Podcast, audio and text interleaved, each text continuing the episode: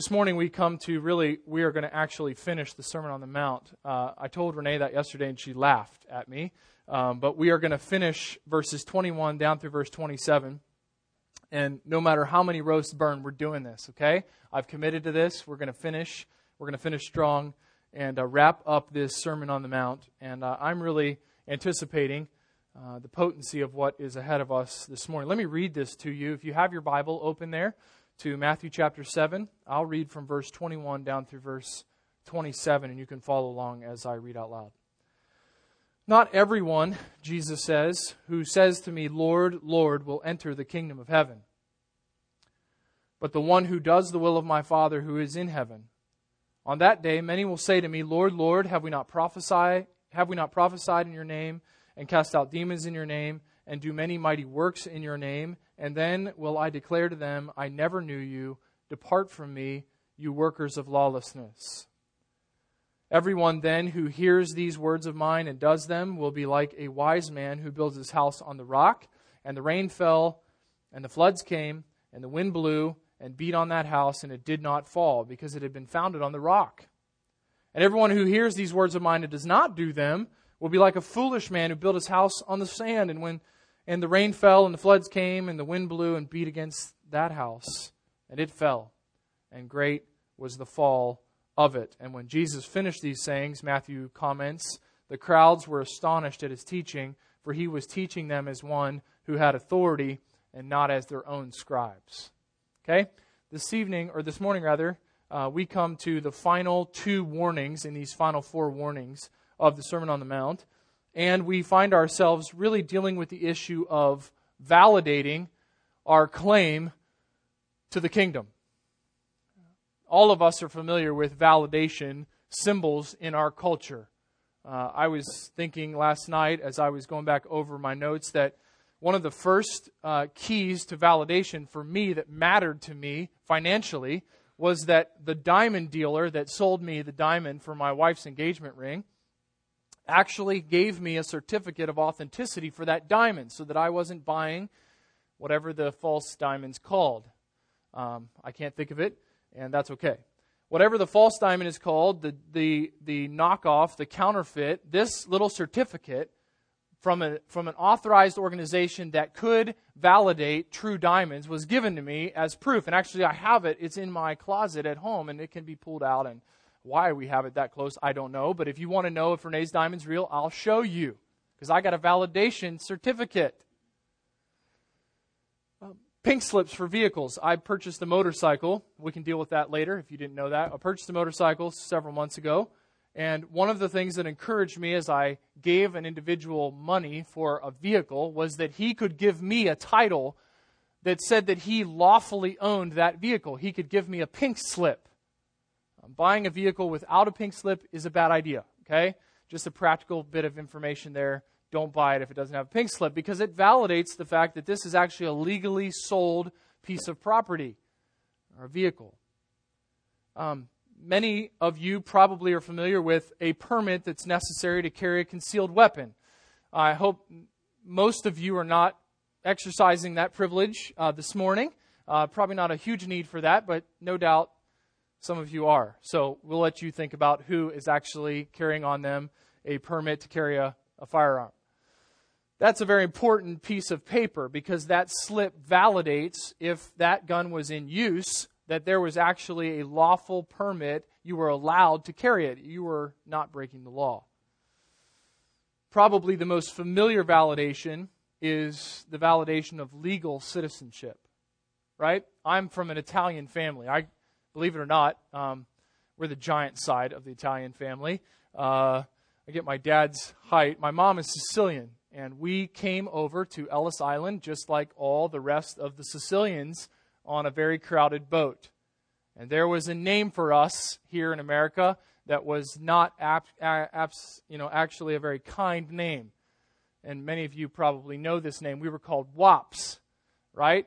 Um, Italians and Sicilians, and there is a difference for those of us who are Sicilian. Italians and Sicilians were often called WAPs, and that stood for without papers because we had no validation that we actually existed. There was no proof that we were actually even on the planet to show anybody. And so my relatives came, my papa and my nana came over, and my papa had his last name changed because the people at the booth couldn't understand what he was saying.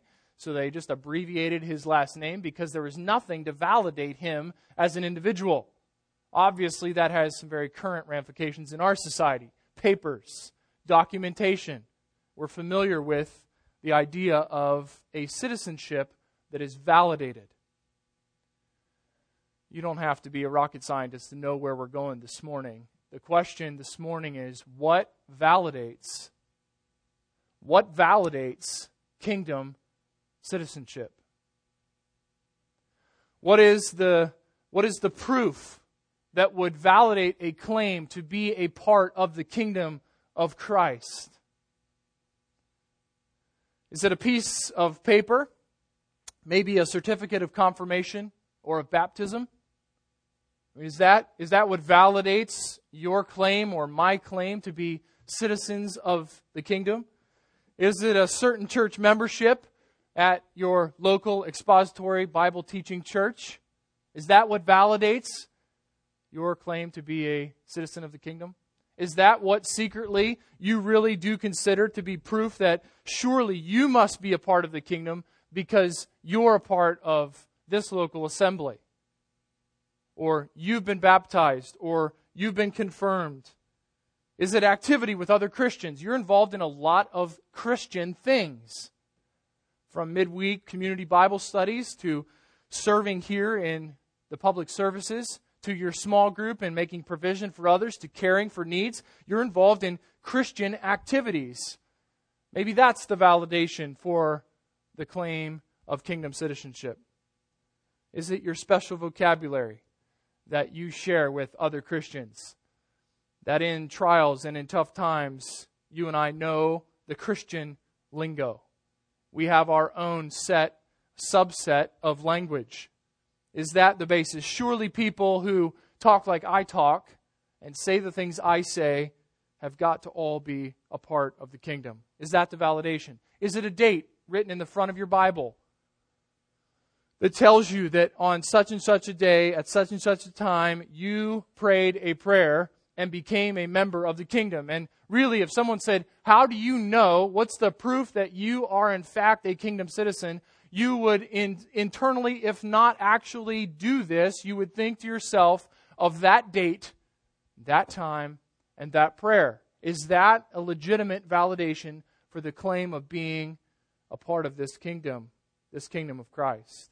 Maybe it's just a sentimental memory of time with a parent or a loved one as a child when you knelt down and prayed after them and received Jesus into your heart and believed the facts of the gospel? How do you know? How do you know and how will it be validated at the judgment that you are in fact a part of the kingdom of Christ? Can there be any can there be any more important question? Can there be anything that matters more to us as individuals than this question What validates my claim to be a Christian? Not amongst Christians, not what proof do others see, but what validates my claim to be a kingdom citizen before the king of the kingdom. This morning, in the verses that we just concluded reading, in verses 21 through 27, Jesus himself articulates what is the only valid opportunity for us to find comfort in the claim of being a kingdom citizen. There is only one validation that will stand the test of his judgment, the fiery eyes of his judgment, as Revelation describes.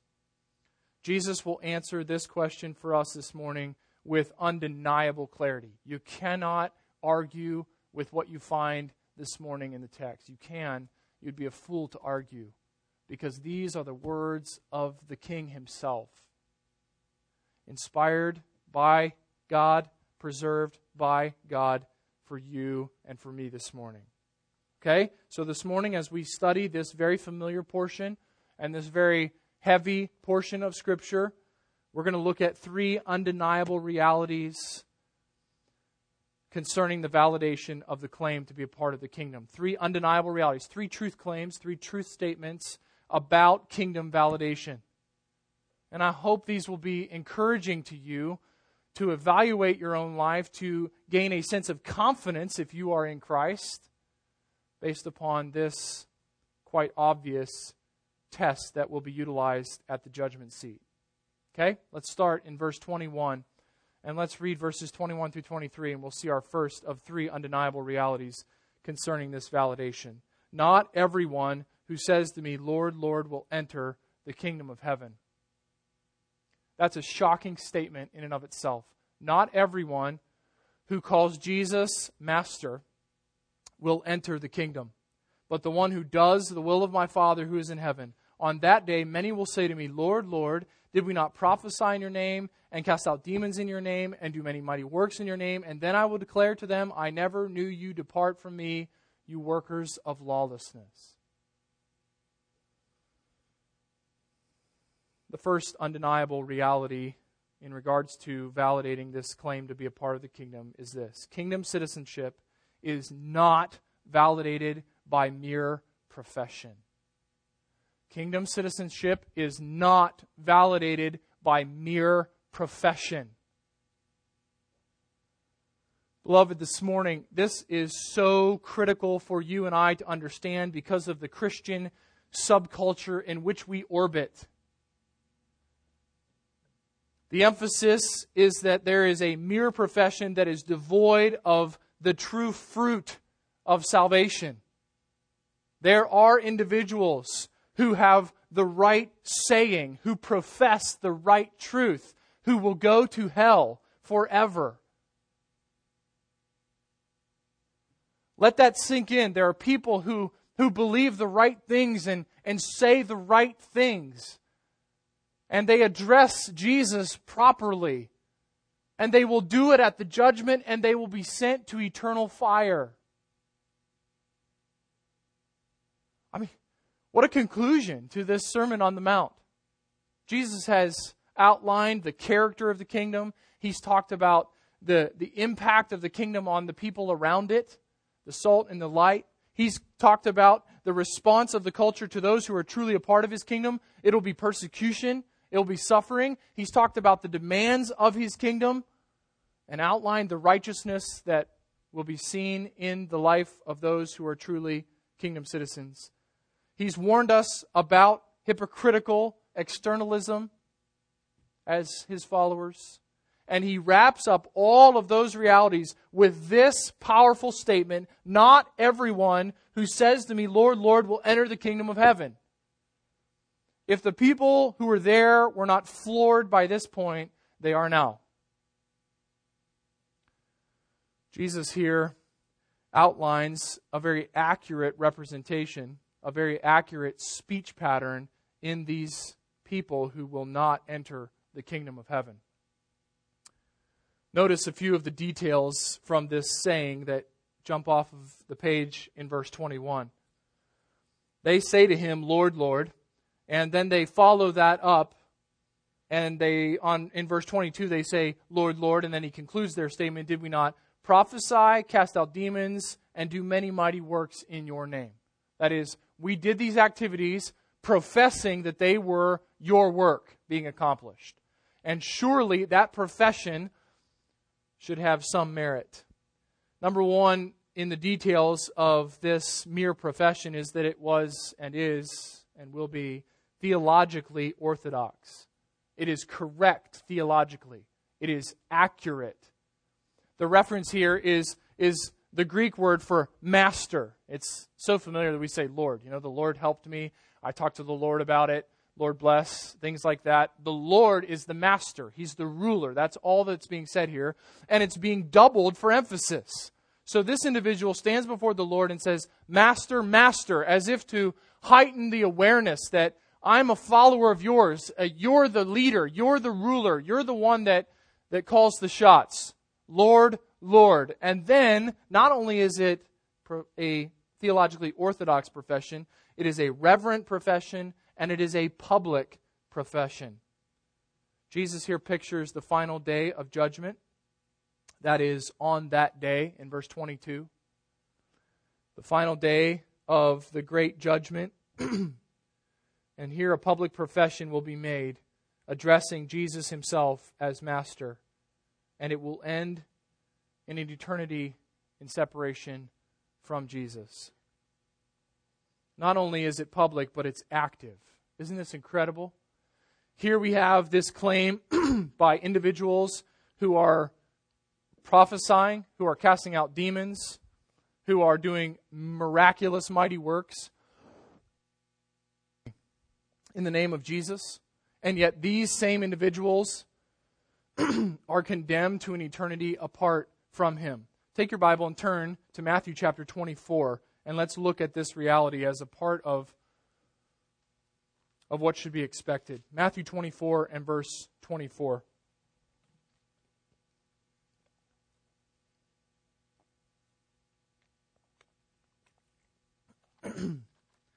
Matthew 24 24 says, For false prophets, or false Christs rather, and false prophets will arise and notice, perform great signs and wonders so as to lead astray, if it were possible, even the elect, even God's chosen people.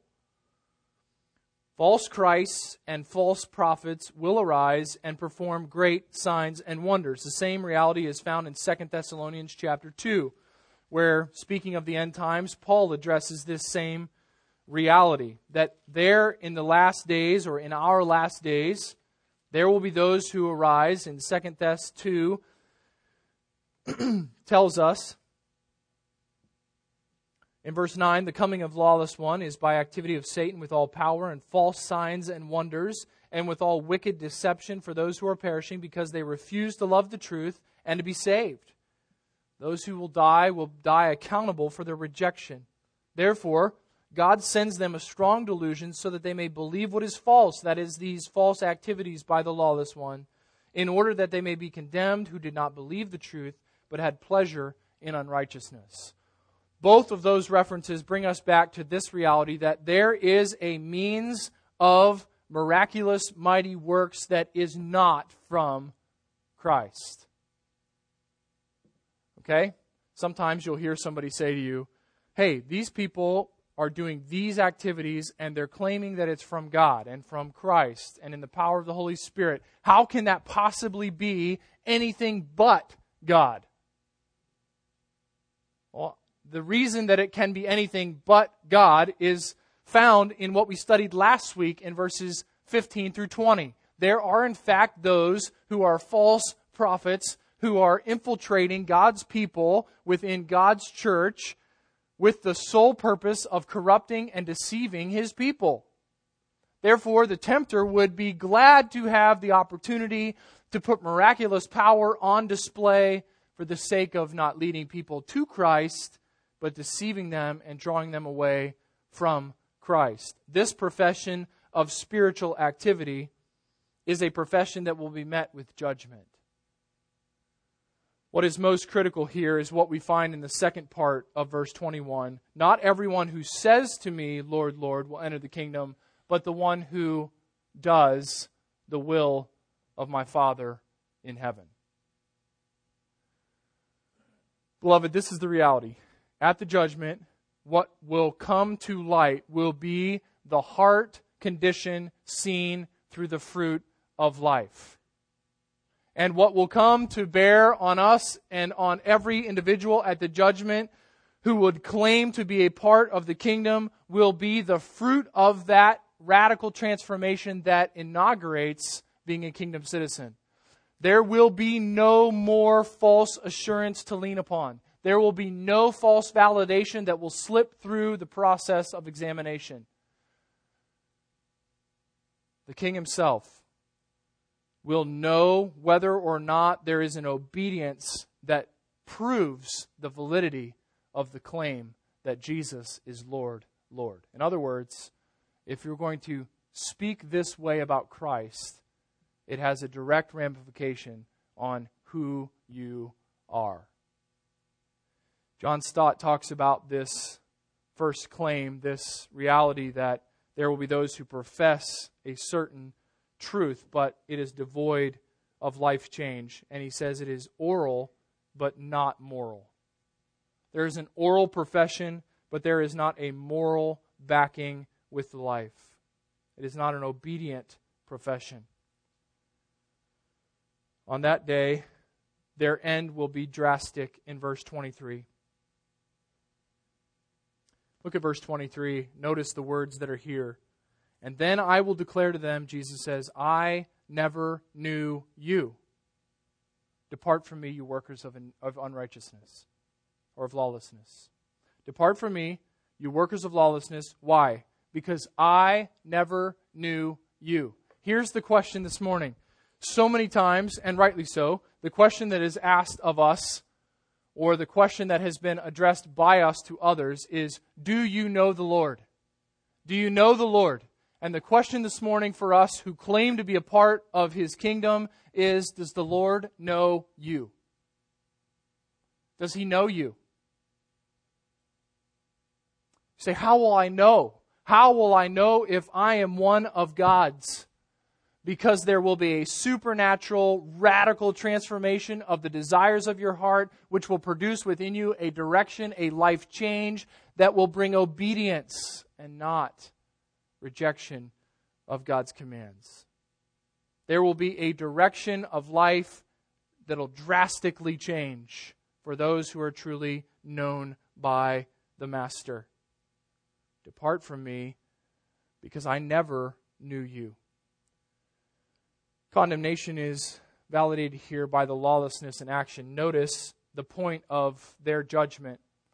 Jesus will say to them, I never knew you, depart from me. And then he calls them a title. He says they are workers of lawlessness. So while they claim to be workers of Christ's kingdom, while they claimed with their casting out of demons, with their healings, with their miraculous and mighty works, with their prophesying and speaking for God, while all that was claiming to be working on behalf of righteousness, in reality, what is true about these individuals is that they are workers of lawlessness. What is true about the fruit of their character, what flows from their heart, is anything but righteousness. Kingdom citizenship will not be validated by a mere profession. Let's pause again and ask ourselves on what basis is my claim to the kingdom validated? What am I trusting in what do I lean back on? What is most commonly in my mind as I struggle with whether or not I'm truly a follower of Christ? What comes to my mind? What is the backdrop that I lean upon? If it is anything other than the finished work of Jesus Christ, the sovereign grace of God bestowed on us in Christ, the righteousness that is His, that is imputed to us at the cross, if it's anything other than Christ, if it's anything other than the radical transformation that happened in our lives and continues in our lives because of Christ, we're in danger of the most severe and tragic deception. So, number one, undeniable reality kingdom citizenship is not validated by a mere profession. Saying the right thing is not good enough. Number two, Kingdom citizenship is not validated by mere reception. Okay? Jesus changes his approach here. Same theme, same main point, which is why we're combining them for today. But now he moves to this second paragraph and he goes away from the ones who say something and now he deals with those who hear something. And so there are those who will say certain things and expect that based upon that speech and upon what is said that they are in fact a part of Christ's kingdom and, and they're not and they're going to be banished. Matthew 25 says they will be sent to eternal hell, fire, God's judgment. Secondly, here in this paragraph, we find that we've moved from those who say now to those who would put some confidence in what they hear and in mere reception, that is, receiving a message. Notice what we find about this mere reception in verse 24 down through verse 27. Everyone then who hears these words of mine and does them will be like a wise man who built his house on the rock. And we know what's coming. Verse 26 And everyone who hears these words of mine and does not do them will be like a foolish man who built his house on the sand. So, the second undeniable reality about validating a claim to the kingdom is that it's not a mere profession that will stand to the judgment, and it is not a mere reception, that is, the right hearing that will, in fact, validate your claim to be a follower of Christ. This is a dangerous flaw, particularly within the Reformed tradition of churches where the Word of God is held up at a very high level because it is here right in front of us on a weekly basis a dangerous deception that because we have heard the right things, because we have heard the very words of Jesus Christ in the Sermon on the Mount, because we hear the right doctrine and we are a part of a place that teaches biblical truth, that we are somehow then validated as a part of the kingdom.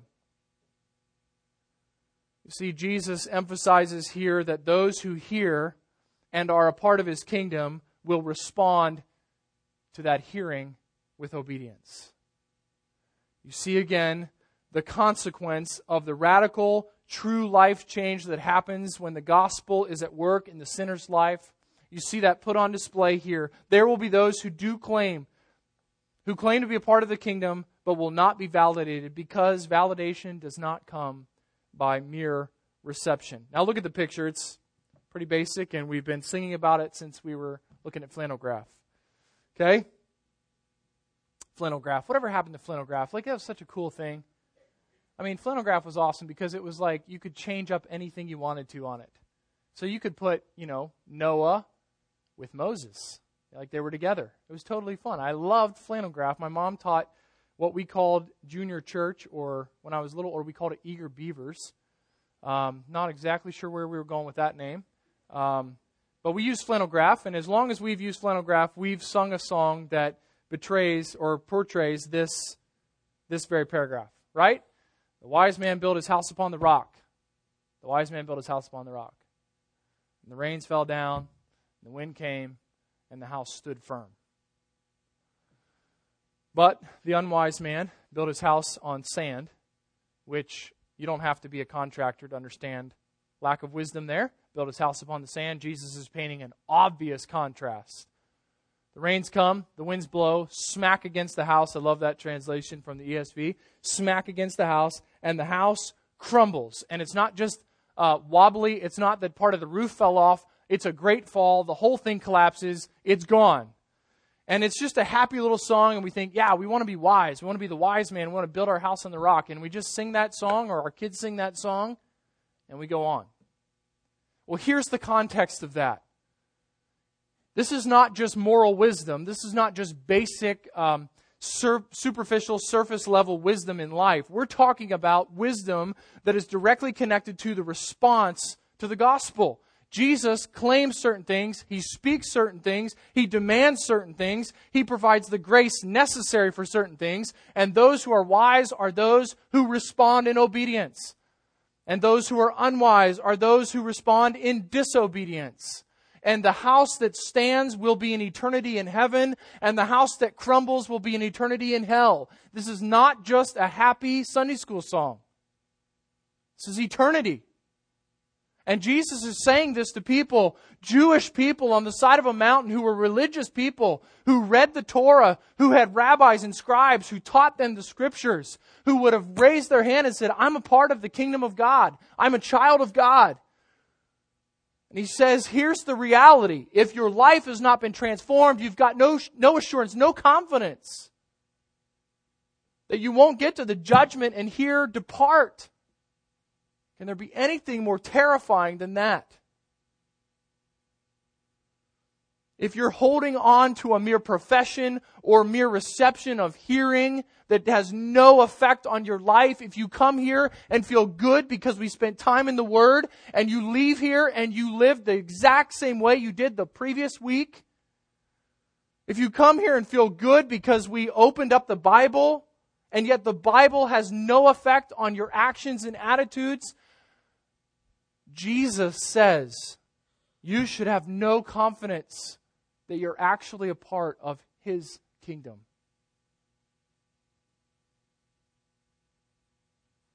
None. You say, man, that is scary. Yes, it's supposed to be scary. We're dealing with eternity. And we're dealing with the season of our lives in God's kind providence where salvation is at hand. We are in the day of salvation. This is the time period in which you may respond to the gospel. You may bow your knee in spiritual bankruptcy. You can come to the king. You, he will forgive you if you come on his terms. This is the day of salvation, and it is supposed to scare us that we would somehow falsely claim to be a part of his kingdom only to pay the consequence in eternity, forever.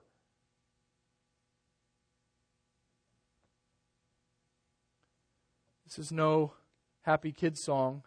This is the conclusion to the Magna Carta of the kingdom.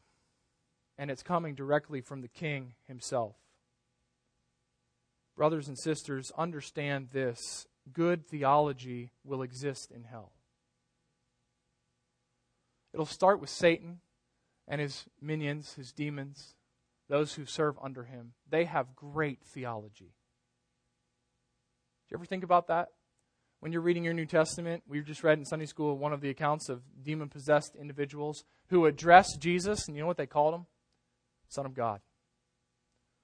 And that's not small g God, that's Son of the living God, the one true God of heaven. James tells us that the demons believe that there is one God, they know him, and they shudder because they're scared of him, and they go to hell. Good theology will exist in hell. There will be those who have heard the right information, who have received an intellectual level of the gospel, who would even be able to articulate it back, who would be able to speak it clearly, who may be a part of evangelism and sharing that gospel with other people, but it has no effect on their life, it has no consequence on the fruit they bear. Those people are doomed unless they are awakened from their sleep, unless they are given eyes so that their blindness is removed, and ears so that their deafness spiritually is removed, and they respond to the gospel.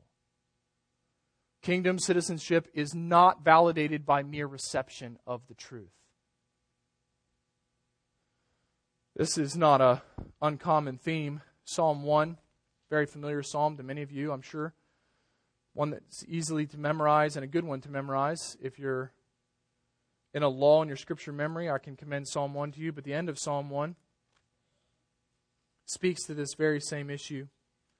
Psalm 1 and verse 5 says, Therefore, speaking of the contrast between the wicked and the righteous, the man who walks with God, Therefore, the wicked will not stand in the judgment, nor sinners in the congregation of the righteous. For the Lord knows the way of the righteous, but the way of the wicked will perish.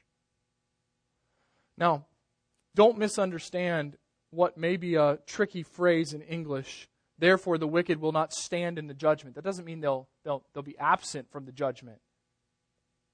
It means that they won't hold up. The supports will fall out. They won't stand. They won't make it at the judgment. Their house will fall flat. Why?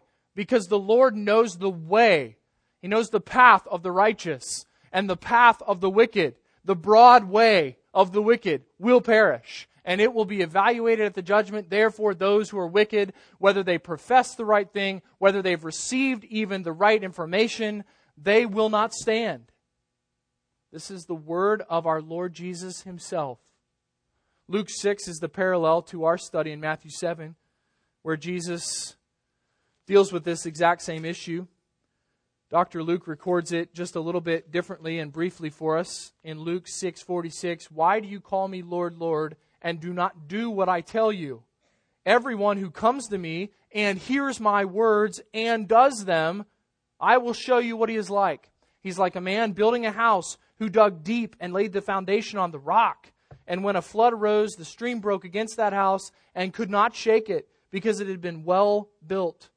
But the one who hears and does not do them is like a man who built a house on the ground without a foundation, and when the stream broke against it, immediately it fell, and the ruin of that house was great. The picture here is the very hearing of the word of God without response. There will be no mere reception of the word, that will stand up under the judge, under the king, as he evaluates our claim to be his kingdom citizens. Now, back to Matthew 7, and it brings us to the glorious and obvious good news of this section. For those of us who are in Christ, for those of us who have experienced God's matchless grace at the cross, for those of us who have been broken and brought to the end of ourselves, brought to faith in Jesus Christ, who have responded in belief and repentance, turning from our own way to follow Him, for those of us whom God is at work in and the Spirit indwells, this third reality is our banner. Kingdom citizenship is validated by radical submission. I wave a banner of radical submission to Jesus Christ. My life is not about me. It's not about my agenda. It's not about my pleasure. It's not about my will. It's about Him. And in following Him, I have given up everything and I've come to Him empty handed. He is the Lord of my life. This is the validation that will stand at the judgment. Look at verse 21. It is the one who does the will of my Father who's in heaven. It is the one who does the will. Verse 24. It is the one who does them, that is, the words of Jesus, does them, will be like the wise men. It is all related back to the radical submission of my life to Christ. Scripture is thorough in teaching this reality to us. Let me take you to the Gospel of John, and let's just look at a couple of these texts, and I'll have to give these some of these to you for another time. John chapter 14 speaks to this issue, and I think you know these passages, at least you'll know them when you hear them. John chapter 14 and verse 15, Jesus says what he repeats often If you love me, you will keep my commandments. Okay? Understand this, and I, and I wanted to reserve this for our conclusion, but I think it's timely now. Don't be misled this morning into believing that there is some um, expectation from the King of the universe that you grit it out and produce obedience so that at the judgment you can say, I obeyed, I did it. You see, the fruit of obedience in the life of those that have been saved is a result of the heart change that has taken place. It is not as if you can muster up the ability to obey God. It is not as if your salvation depends upon you working out something on your own. It is a gracious work of God. He changes our hearts and lives in the gospel as we respond in faith.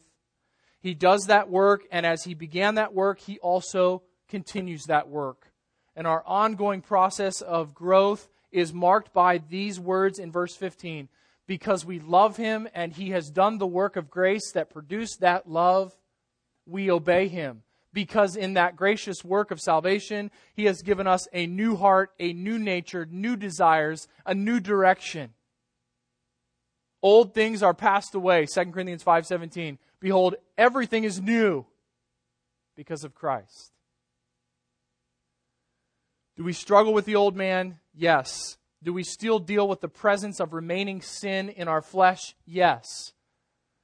Do we have victory in Christ? Yes. Do we have a heart change in the direction, the desire, the path of our lives? If we don't, we have no claim to the kingdom.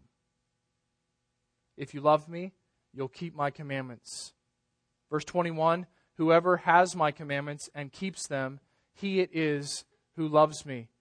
And he who loves me will be loved by my Father, and I will love him and manifest myself to him. Verse 23 Jesus answered him, If anyone loves me, he will keep my word, and my Father will love him, and we will come to him and make our home with him. John chapter 14. John chapter 15 and verse 10, just one page over, speaks to the same truth.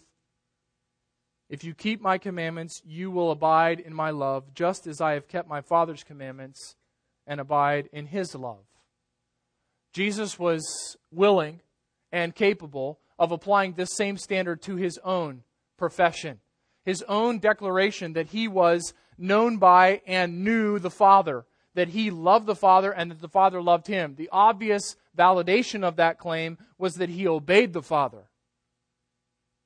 This is what is demanded of his followers, his people, his kingdom citizens. I commend you to James chapter 2 and verses 14 through 26, where it is quite clear that any claim to faith that is devoid of works flowing from that faith is not a saving faith. And it will end with Depart from me, I never knew you, you workers of lawlessness. It will be a mere profession, it will be a mere reception, but it will not be a radical submission, which is the mark of those who have truly known the gospel. 1 John chapter 5 is a good place for us to end this process of looking at other passages. 1 John chapter 5 verse 1 Everyone who believes that Jesus is the Christ has been born of God. And everyone who loves the Father loves whoever has been born of him. This is the reality of the Christian life. We believe that Jesus is the promised Messiah and we love God's people. By this we know that we love the children of God when we love God and obey His commandments.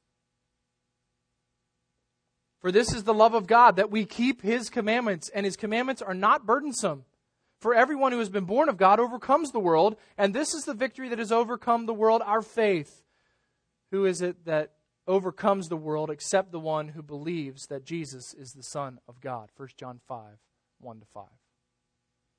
What is the comfort what is the assurance? What is the validation of the claim to be a kingdom citizen? It is nothing if it is not the fruit of obedience lived out because of the new heart that we receive in the Christ. This is the only validation that will stand before the king. My pastor John says this in his comments on this section The greatest problem in evangelism is not follow up, but conversion. The greatest problem in evangelism today is not the follow up process, it's the conversion process. Now, notice what he says right follow up is not nearly so difficult as right conversion. Follow up is the hardest when the conversion is the easiest. Because easy conversion is frequently no conversion. It results from seed falling on the rocky soil, where it springs up quickly and dies just as quickly. The unconverted are indeed hard to follow up, whereas those who have truly come to Christ are eager to learn from His Word and associate with His people. say, why are there so many today that profess Christ and saving faith in Christ who do not live under Christ? Because the message that has been preached to them, the gospel message that has been preached to them, has been one that has led them to believe that coming to Christ is an easy process. When in reality, what Jesus demands of his disciples is a total abandonment of self and a total radical submission of their will, of their mind, of their affections, of every part of their being to him. And in return, he gives forgiveness. And in return, he gives joy and blessing that no others know. In return, they are called the blessed. This is the culmination of the Sermon on the Mount. This is the closing punchline for Jesus in this message. Those within the kingdom of Christ are radically reborn on the inside and therefore bear radical external fruits of that righteousness that they have in Christ. If you're here this morning and you're professing or you are basing your validation on the reception of the message, just hearing the message, and it has no effect, there's, there's no proof in the pudding. It's all meat, no potatoes. It's all talk and no walk. It's all show and no dough. There's nothing there. Then understand the punchline to the message unless this is who you are, Unless this is what is true about you on the inside, you will never know this reality on the outside of obedience. And unless it is true on the inside and there is fruit borne out on the outside, you will not stand in the judgment. You will hear from the Lord Himself Depart from me. Grace saturated, cross centered obedience is the only validation of genuine citizenship in the kingdom of Christ. Now, many of us are here this morning and we're overwhelmed by this passage. I am. I'm with you. This puts me back on my heels and begs of me to evaluate my claim. I'll tell you what else it does. In the moment of evaluation, there is a confirmation from the Spirit that I have been radically transformed. There is a work of grace that is ongoing. I desire obedience. I pursue obedience. Do I sin? Absolutely. I have sinned this week. I have sinned today. I'm battling like you are battling. We are in this at the same level. And yet there is a confirmation that this is what I believe. I do bow my knees before Christ. I do submit myself radically. I don't want my own agenda. I don't want my own way. I don't want the broad way. I want the narrow, hard way that leads to life. I want to come to Christ. I want Him and I want Him alone. I want His righteousness because mine is insufficient. I want His burdens because they're light. I want to, I want to obey Him because obedience to His way results in righteousness results in blessing. So let me ask you a couple questions this morning to help wrap up and hopefully package this for you to take with you this morning. Number one, I don't know how not to ask you point blank, does the Lord know you? Does the Lord know you? Because you are one of the ones who has come empty handed spiritually bankrupt. You are one of the ones who has come mourning over sin, overwhelmed with the reality that your sin demands death. Are you known by the Lord? Because He has lavished His grace upon you. He has opened your eyes and your ears to the truth. You've responded in faith. You're walking in obedience. You're pursuing His way. You're putting on your armor and you're doing battle over sin every day. Does the Lord know you? Secondly, what do you trust? What do you trust in secret for the validation of your claim to be a Christian? Only you know this this morning. You're sitting here, it's quiet. What do you trust? When every other source fails, what do you fall back on? What's the fruit of your claim, the validation to your claim? Some of you recently, we've talked about assurance of salvation. That is the emotional aspect, the psychological aspect of eternal security. That is my awareness that I am in Christ. Let me commend you to this text as well as 2 Peter 1. If you are not falling back on obedience and the fruits of obedience in your life, you have no basis for assurance. It's God's clear means of assuring you of your salvation, the Holy Spirit bearing fruit of obedience in you. Number three, what assurance does Jesus offer for those who say the right things and who hear the right doctrine but have no life change connected to either of those activities?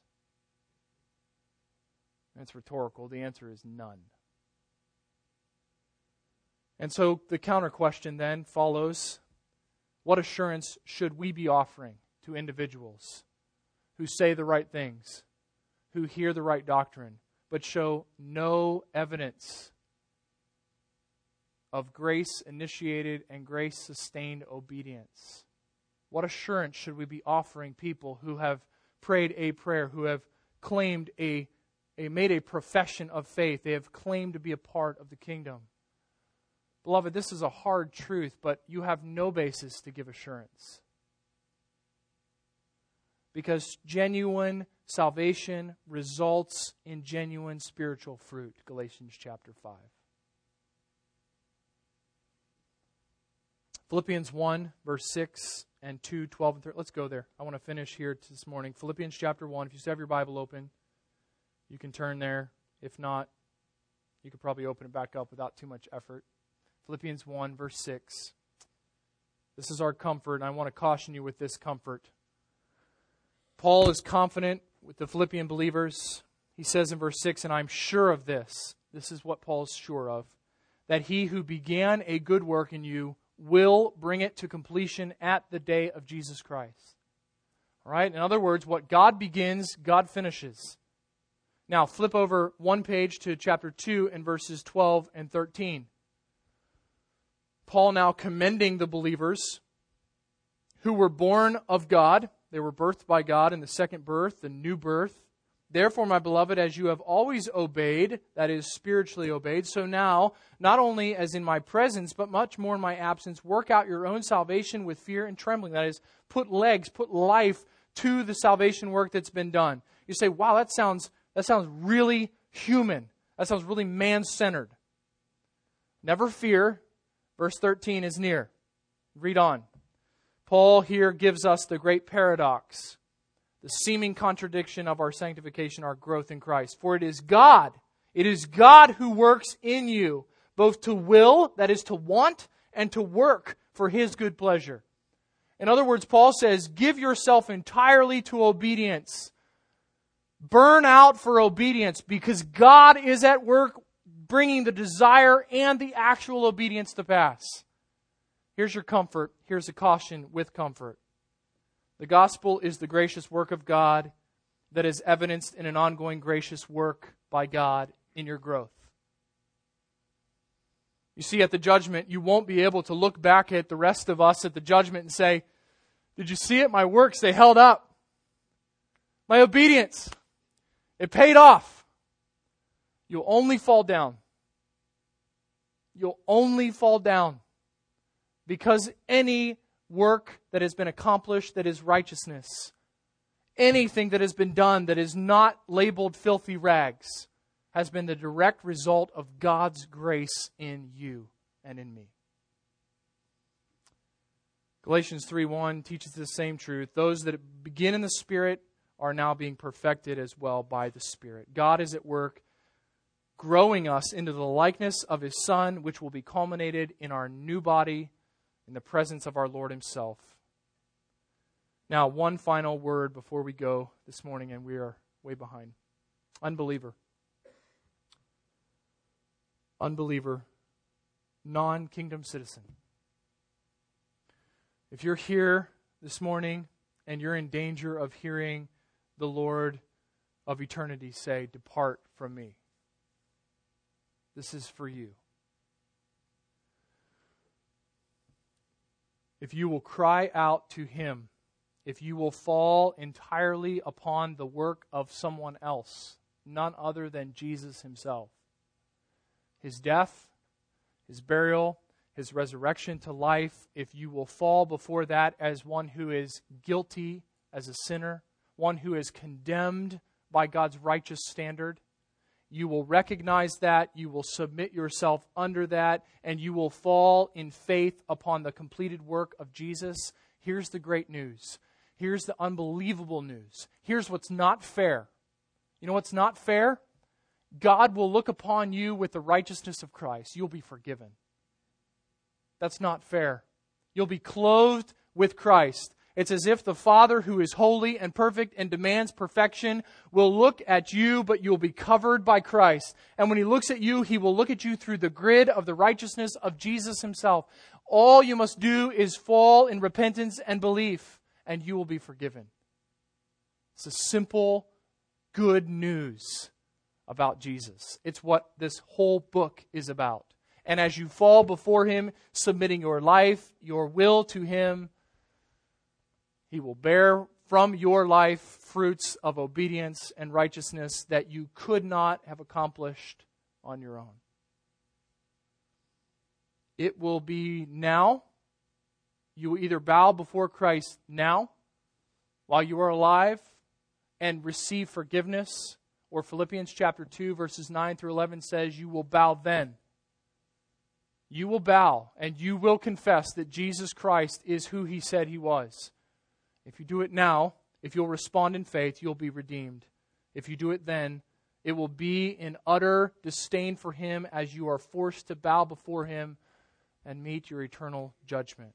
This is the truth of the living God. There is salvation in Christ.